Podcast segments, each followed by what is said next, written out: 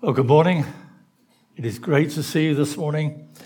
I don't know about you, but as I was listening to those songs and singing those songs, I started to feel that the message has already been preached this morning.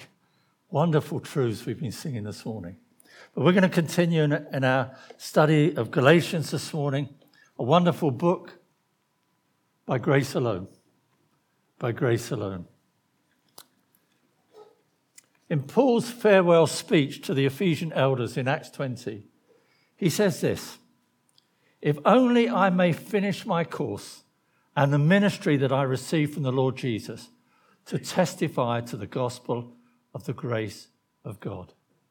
Here in the last time he was going to speak with these elders in Ephesus, he just shared his heart with them that he what was important, what was utmost to him, was completing the course and the ministry he received from the Lord Jesus to testify to the gospel of the grace of God. Paul's desire, Paul's fundamental desire was to live for the preaching of the gospel. That is what consumed him.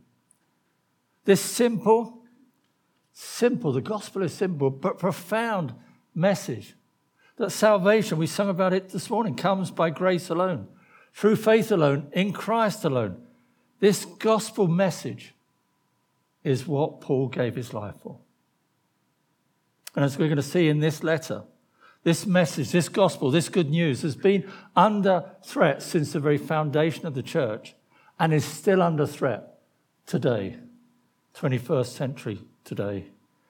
And sadly, it's often threatened not by the world disbelieving, but by those in the church, as we heard last week, distorting the gospel, trying to change the very essence of gospel.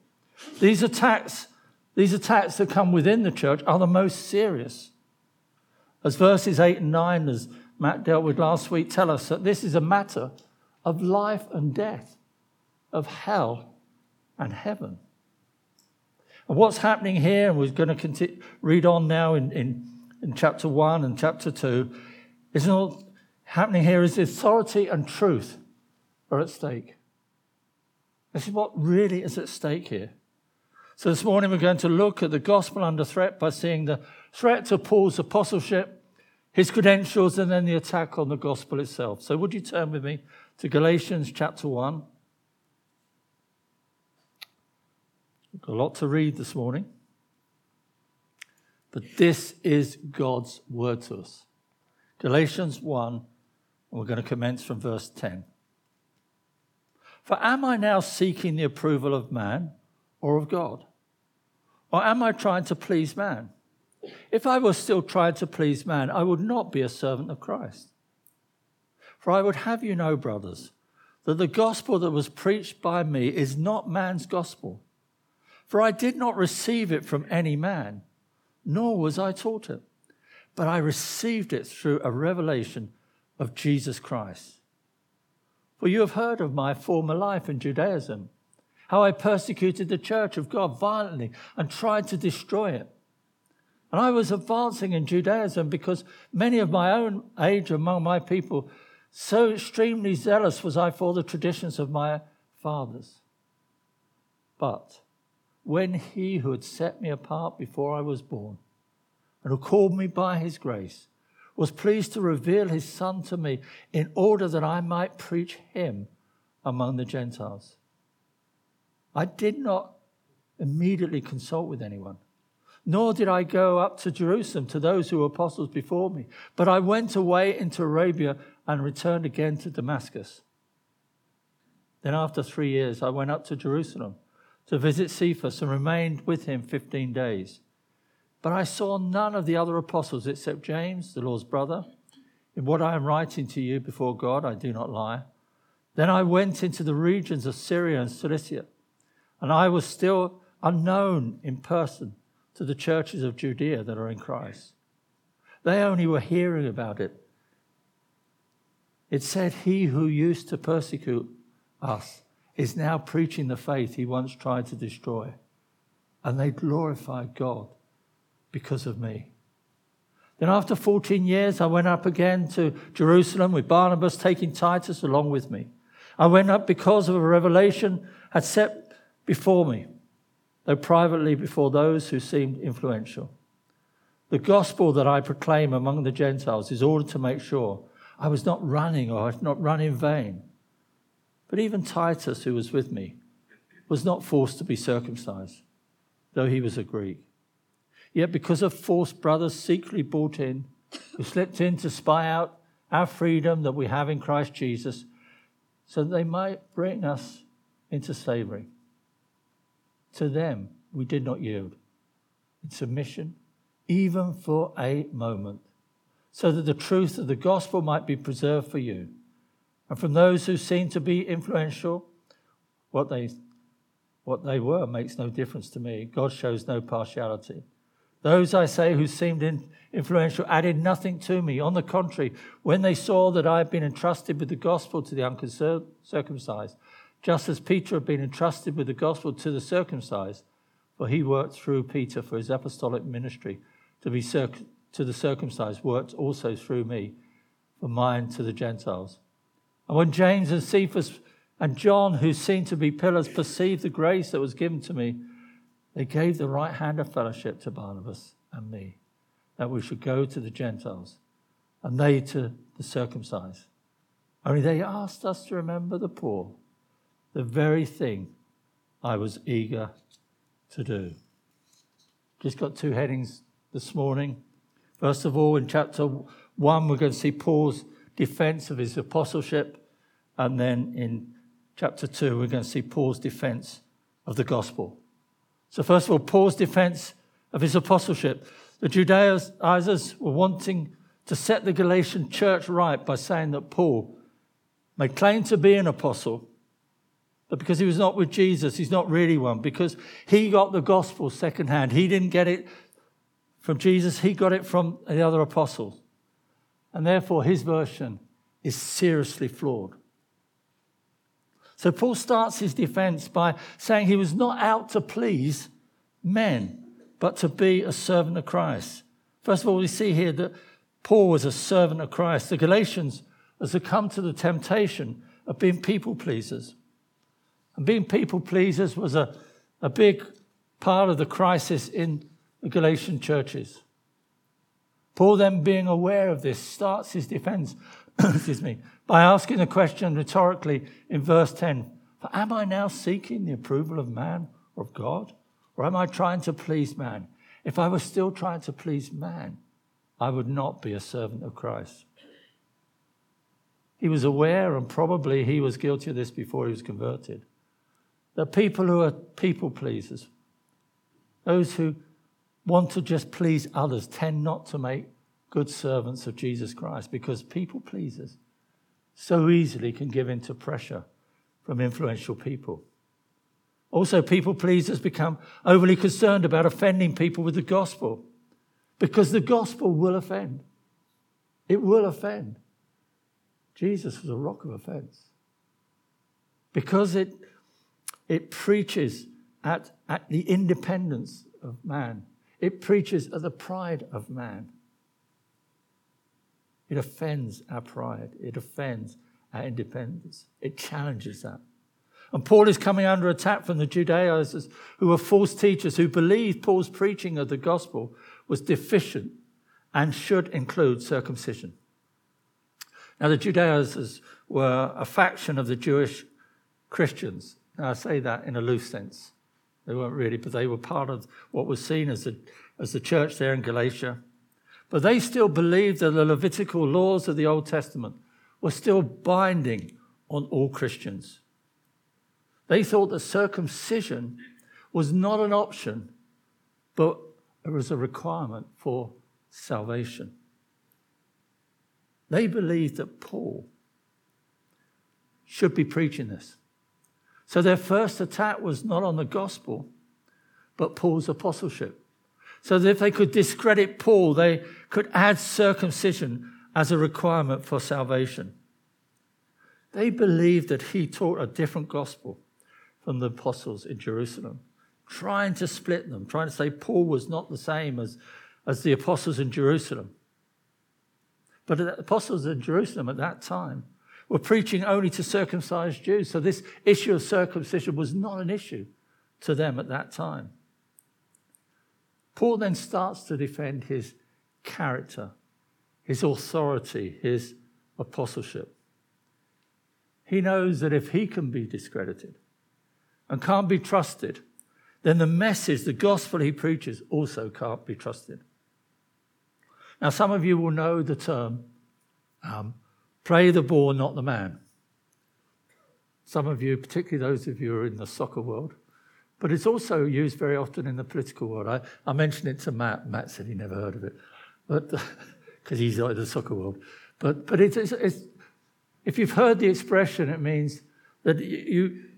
It originated in the football world, but it's also used in the political world of any area of debate where it is encouraged to play the ball, play the issue, rather than the person bringing the issue. You get me? If you have an issue, a political debate, you often see the person attacked rather than the issue they're bringing. And this is what was happening here. They were playing the man, not the ball. They first of all were playing to discredit Paul, not just talking about the difference in gospel. They were attacking Paul so they could discredit the message he preached. And then his second area of defense was saying his revelation was from Christ. You look at verses 11 and 12 in verse uh, chapter 1. He said, For I will have you know, brothers, that the gospel that was preached by me is not man's gospel. For I did not receive it from any man, nor was I taught it, but I received it through a revelation of Jesus Christ. Paul makes it clear that the gospel he's preaching was not given to him by man. It was not given to him through being taught by the apostles. He said, it says in verse 16 and 17 that he, he didn't immediately after his conversion consult with anyone, nor did he go to Jerusalem to be taught by the apostles who have been with Christ. He's clearly stating here that through his encounter with Christ, not just on the Damascus Road, but in his time away, he received this revelation directly from Christ. He didn't go to Jerusalem when he was became converted. He didn't go and say, I'll go to Jerusalem now and be taught. He went away into Arabia, and there he received revelation. And then in his defense, he goes on to talk about his conversion to Christ. We see this in 13 through 16. Paul gives testimony to his former life when he was persecuting the church of God. He was persecuting it violently. He was trying to destroy it. He speaks of his zealousness for Judaism.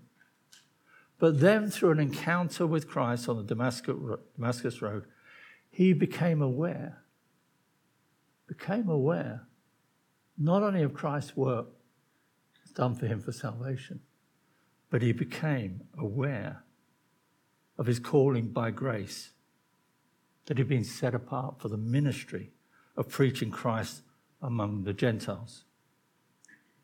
This turnaround in Paul's life was a powerful argument for, for the truth of what he was preaching, for the power of what he's preaching and for the effect that the gospel has on somebody. Paul makes the trans- transformation being the persecutor to preacher, from ready to kill Christians to one ready to be killed as a Christian. Only an encounter with the risen Christ would cause such a turnaround, and this is what Paul wanted his accusers to see. And although it's true today that our lives are not necessary for the validating of the gospel because the gospel is now enshrined in Holy Scripture. But our lives do have an authenticating aspect or effect on the preaching of the gospel. So it's not like Paul. Paul needed that because of, because of the gospel, because the gospel that was now we see and in the Holy Scriptures But our lives need to authenticate the gospel. John Newton, we sing often Amazing Grace, love the song, was a man like Paul who had his life dramatically changed by the gospel. I read this and I found this really interesting. This is what Newton composed for his gravestone, which was to be in plain marble with no other inscription than these words John Newton, clerk, once an infidel and libertine, a servant of slaves in Africa, was by the rich mercy of our Lord and Saviour Jesus Christ preserved, restored, pardoned, and appointed to preach the faith he had long labored to destroy. It's written out that way because that's how it is on the tombstone. That's how he want, that's what he wanted. Recognizing his sinful past, but what Christ has done and the turnaround, the change by the rich mercy of our Lord and Savior Jesus Christ. He's now preserved, restored, pardoned, and appointed to preach the faith he had long labored to destroy. See some similarities here with Paul. At one stage, this was a man against the gospel, very heavy into slavery, but had an encounter with God, and it changed his life. No wonder he, sit, he wrote the song Amazing Grace. How sweet the sound that saved a wretch like me. We were all once wretches. wretches. but if you're trusting in Jesus this morning, you've been saved by his rich mercy. The best, single best argument for the powerful truth of the gospel, other than the words itself, is a transformed life. And this was true of Paul and John Newton.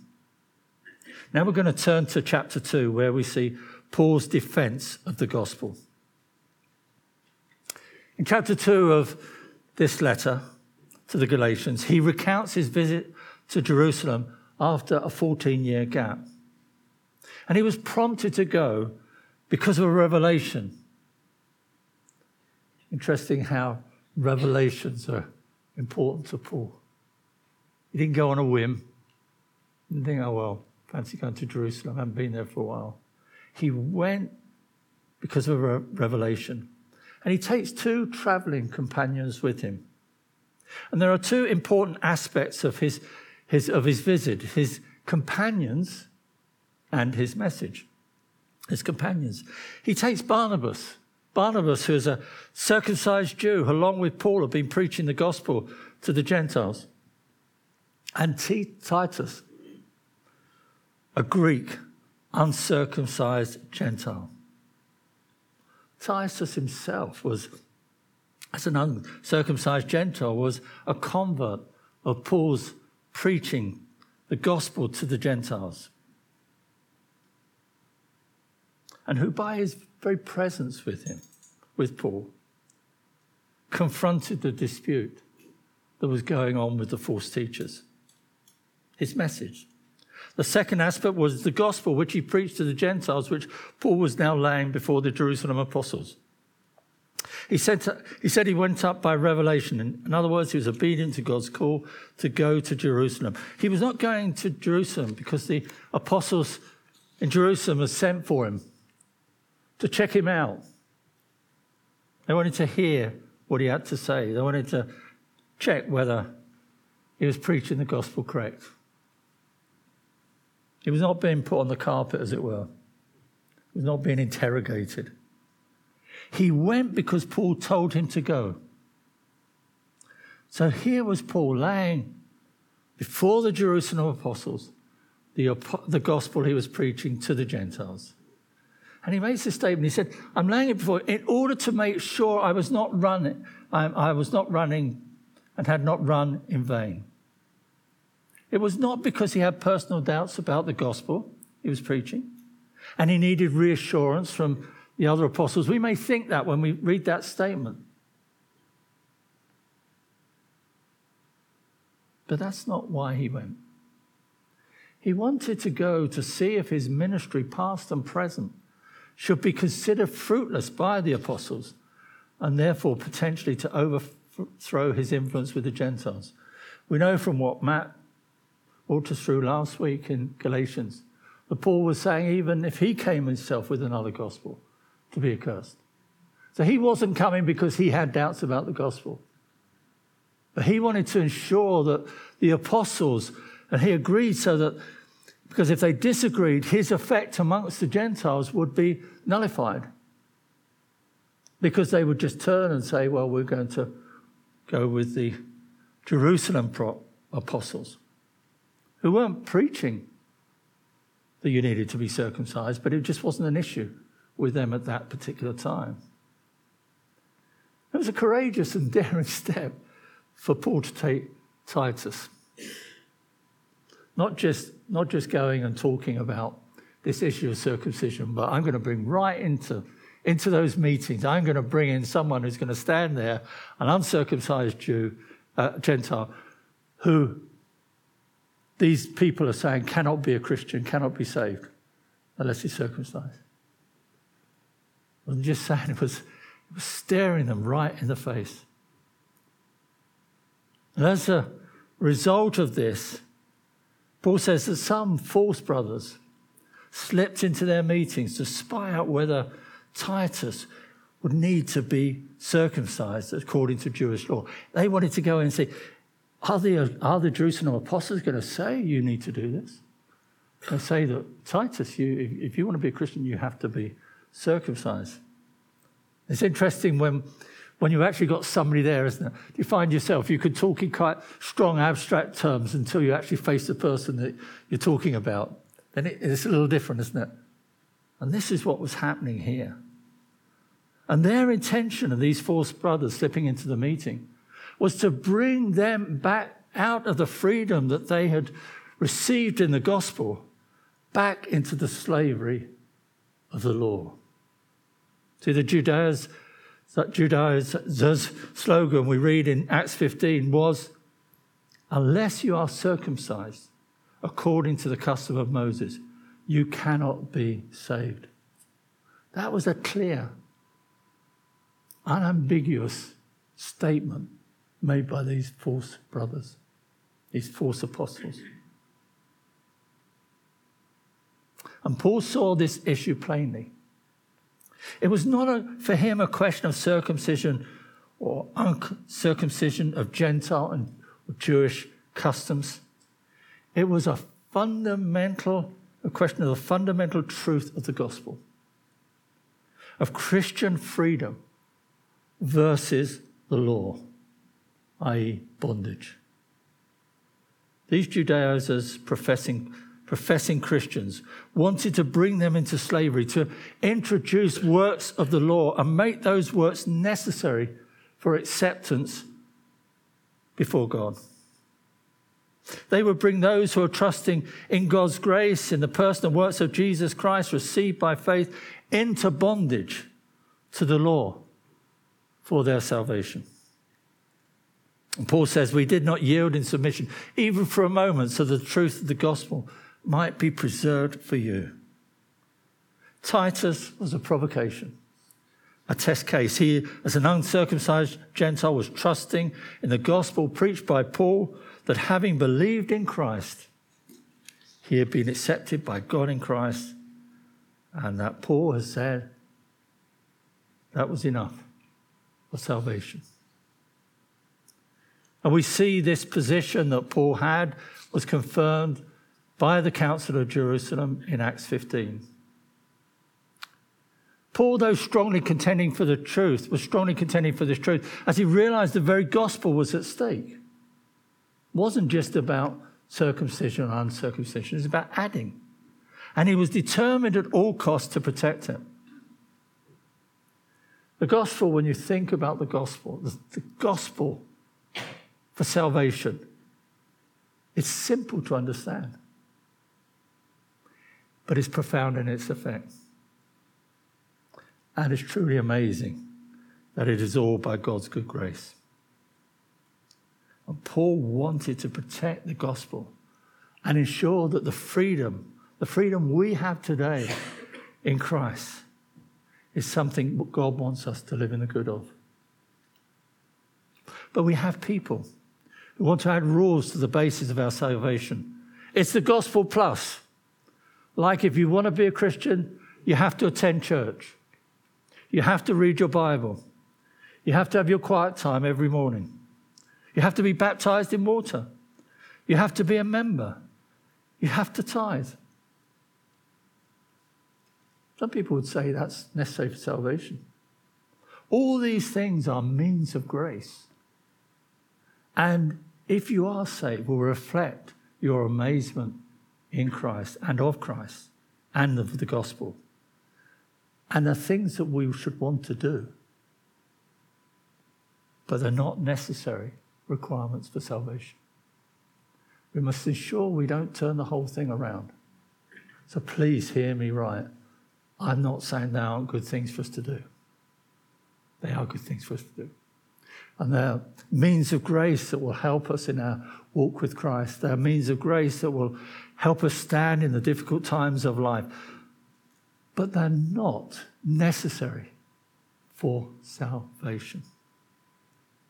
We have a, we have a Bible, we have a Bible to, that tells us of a accuser of the brethren, Satan, who would want to distort or attack the very essence of the gospel so we lose the joy of our salvation or find ourselves back into legalism and self righteousness. He uses strategies and lies to get us going back into legalism. Legalism, not sure what I mean there, is doing things to gain acceptance to God, adding things to gain acceptance to God. The day, the day that you go to be with Christ, you are no more accepted by God than on the day you first trusted in Jesus.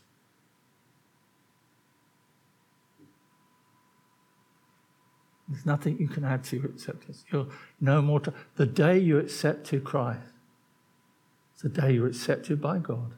And when you go to be with Him, however long you live, whatever you do for God and Christ, you're not accepted anymore. And because we're used to people's love and acceptance dependent so often upon our actions and what we do, we could so easily think that God's love and God's acceptance is, is similar. And God's love and God's acceptance is affected by our actions. Now, I'm going to bring up a long quote. I don't normally have such long quotes as this, but I just love what the Puritan John Owen said about this very issue. He says, When we have our quiet times for the day, or when we have given a tithe, we are confident of God's love towards us. But when our days become crowded and personal devotions end up neglected, we start to avoid God, sensing that we are under his wrath and anger. We imagine that God is waiting for us to get ourselves together before we again enter his presence. Such thinking betrays our failure to grasp the security of our union with Christ and the depths of God's love, and consequently disrupts our communion with Him. Making God's love contingent on our action is a sad but common misunderstanding in the church. Remember, a believer's union is never in jeopardy, for, for God's love is an eternal love that had no beginning, that shall have no ending that cannot be heightened by any act of ours, that cannot be lessened by anything in us. While our sense of communion with God may fluctuate, His love does not grow and diminish. The wrath of God against the sin of saints was completely exhausted on the cross. We sang this morning, didn't we? It's finished. It's finished. Nothing to add, it's done. As we were talking with the men yesterday morning, it's not, it's not just believing that Jesus did, did that. It's not believing that Jesus went to the cross, but it's trusting in that. It's trusting in that's what he accomplished for us. And the wrath of God is no more towards us. And we talk about so often the, the cup when we have communion. He drank the cup dry. Your sin today yesterday and tomorrow And if you don't think you're going to sin tomorrow, it's probably going to get because you're going to go to be with Jesus tonight. If you, if you, and if you're not sure you would, come and talk to me. We, we can talk about your sin. Is never going to be before God to be punished. Never. Our lives are hidden in Christ. That's why these truths are so important. It's hidden in Christ. So I've got some questions for you this morning to ask yourself whether you're living in any form of self righteousness or legalistic before God, trying to obtain His acceptance and His love.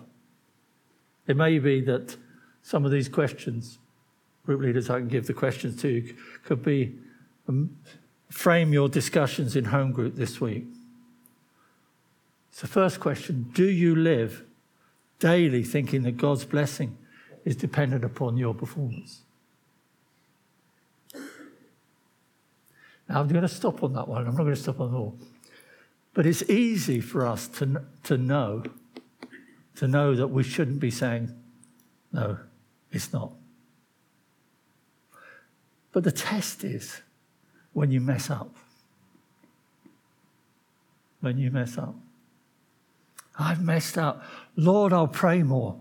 Lord, I'll, I'll give more. Lord, I'll attend the meetings more. Lord, I'll witness more as a result of what the sin that you've committed. That will reveal to you that you think that God's acceptance or his blessing is dependent upon your performance. Sometimes we can answer these questions more by what happens when other situations in our lives come along. Anyway, are you living in the good of God's freedom in Christ?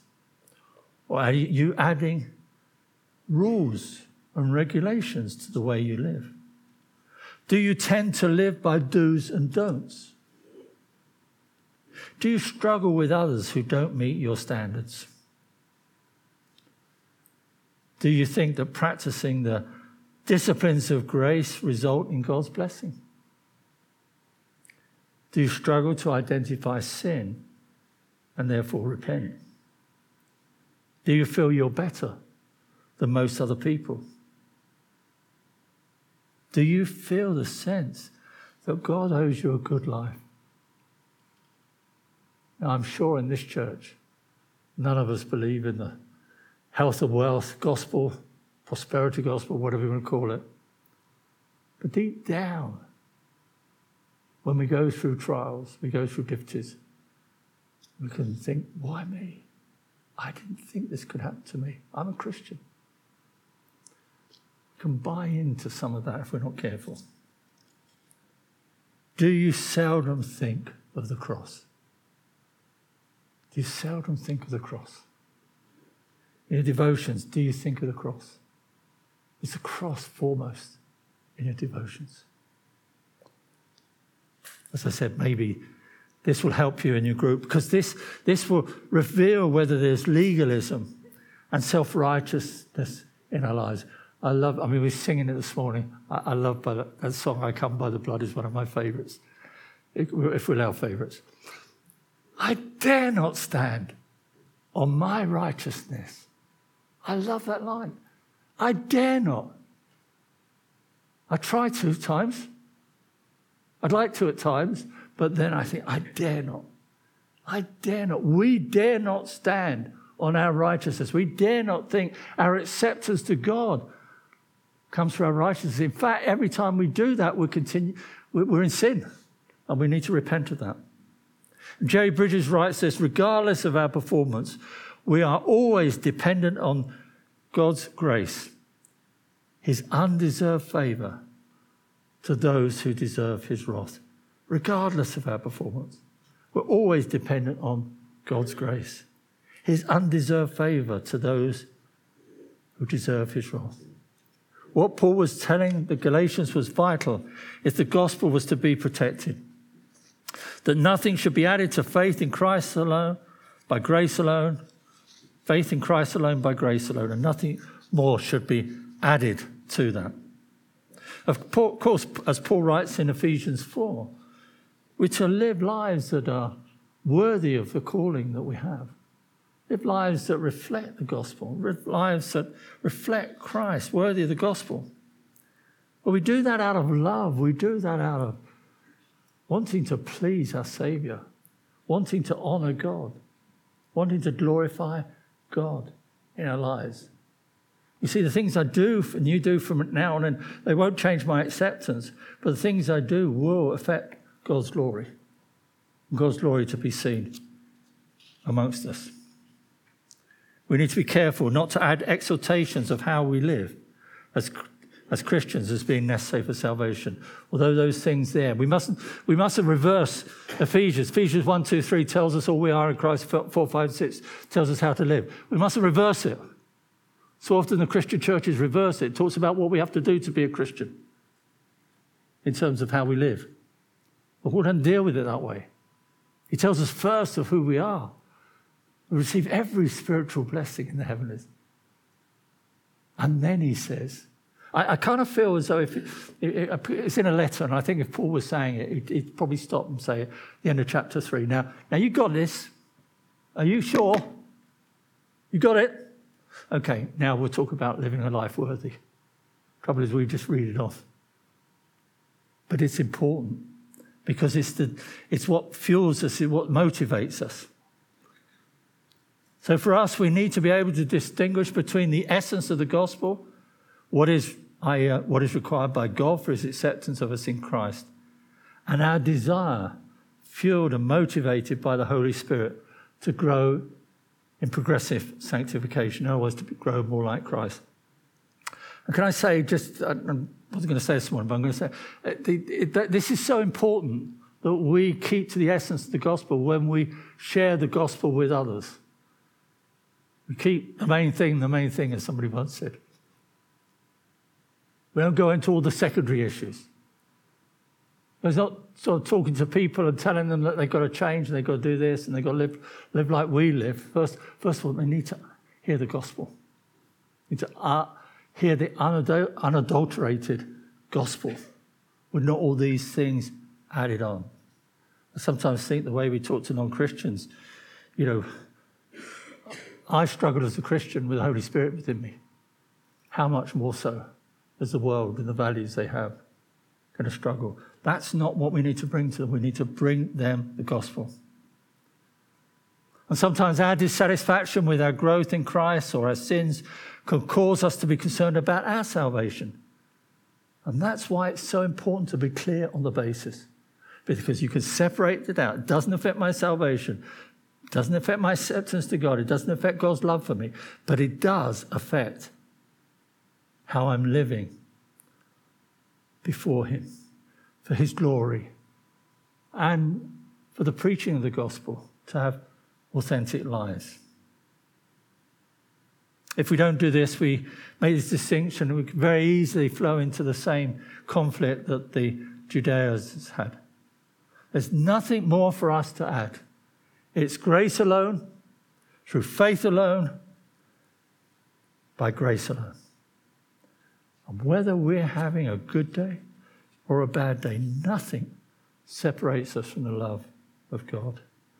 I love this from Jerry Bridges again. Your worst days are never so bad that you are beyond the reach of God's grace.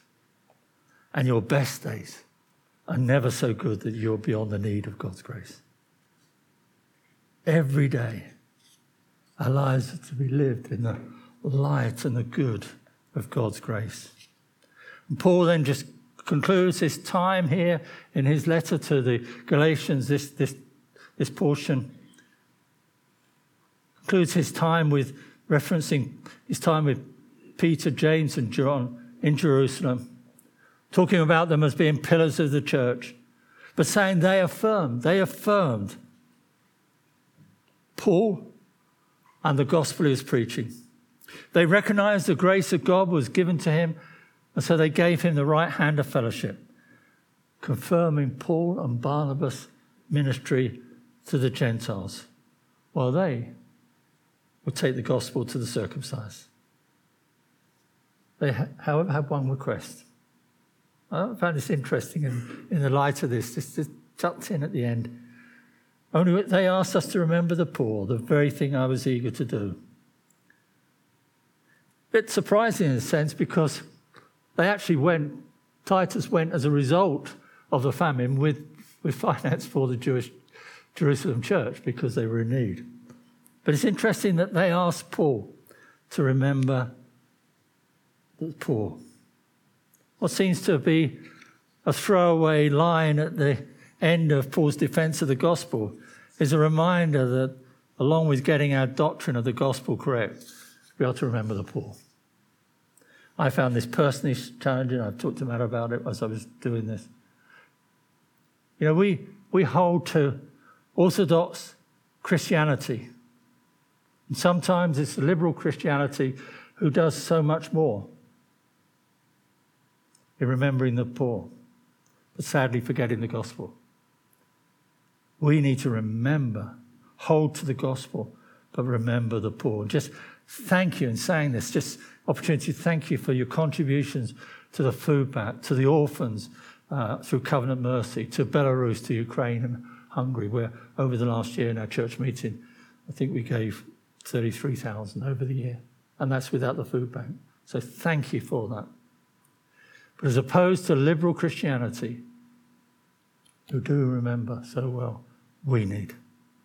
So here, Paul and the apostles were inextricably connecting the gospel to caring for the poor.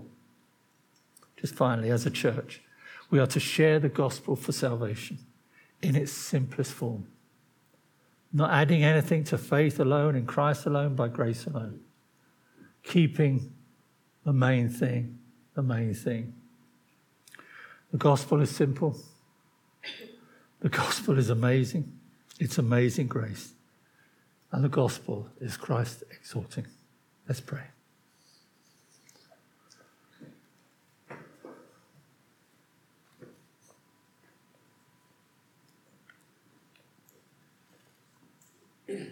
Heavenly Father, we thank you this morning for this glorious gospel this wonderful gospel because it's a gospel about our wonderful Savior, Jesus Christ. It reflects what Christ has done on our behalf. Thank you this morning. Thank you this morning for Paul, who many years ago stood firm to protect the gospel, so that today we don't have a gospel that's been added to. But Lord, help us not to add. Help us not to add other things to feel that we'll gain acceptance, more acceptance to God or more love by God. But I pray that we as a church will live in the, in the good of the gospel. We would each day preach the gospel to ourselves reminding ourselves every day of what Christ has done. That through faith in Jesus Christ, by his grace alone, we have eternal relationship with God that one day we'll see. And when we see him, we will be like him. Lord, until we till that day, Lord, help us as we walk out this gospel amongst this broken world. In Jesus' name. Amen.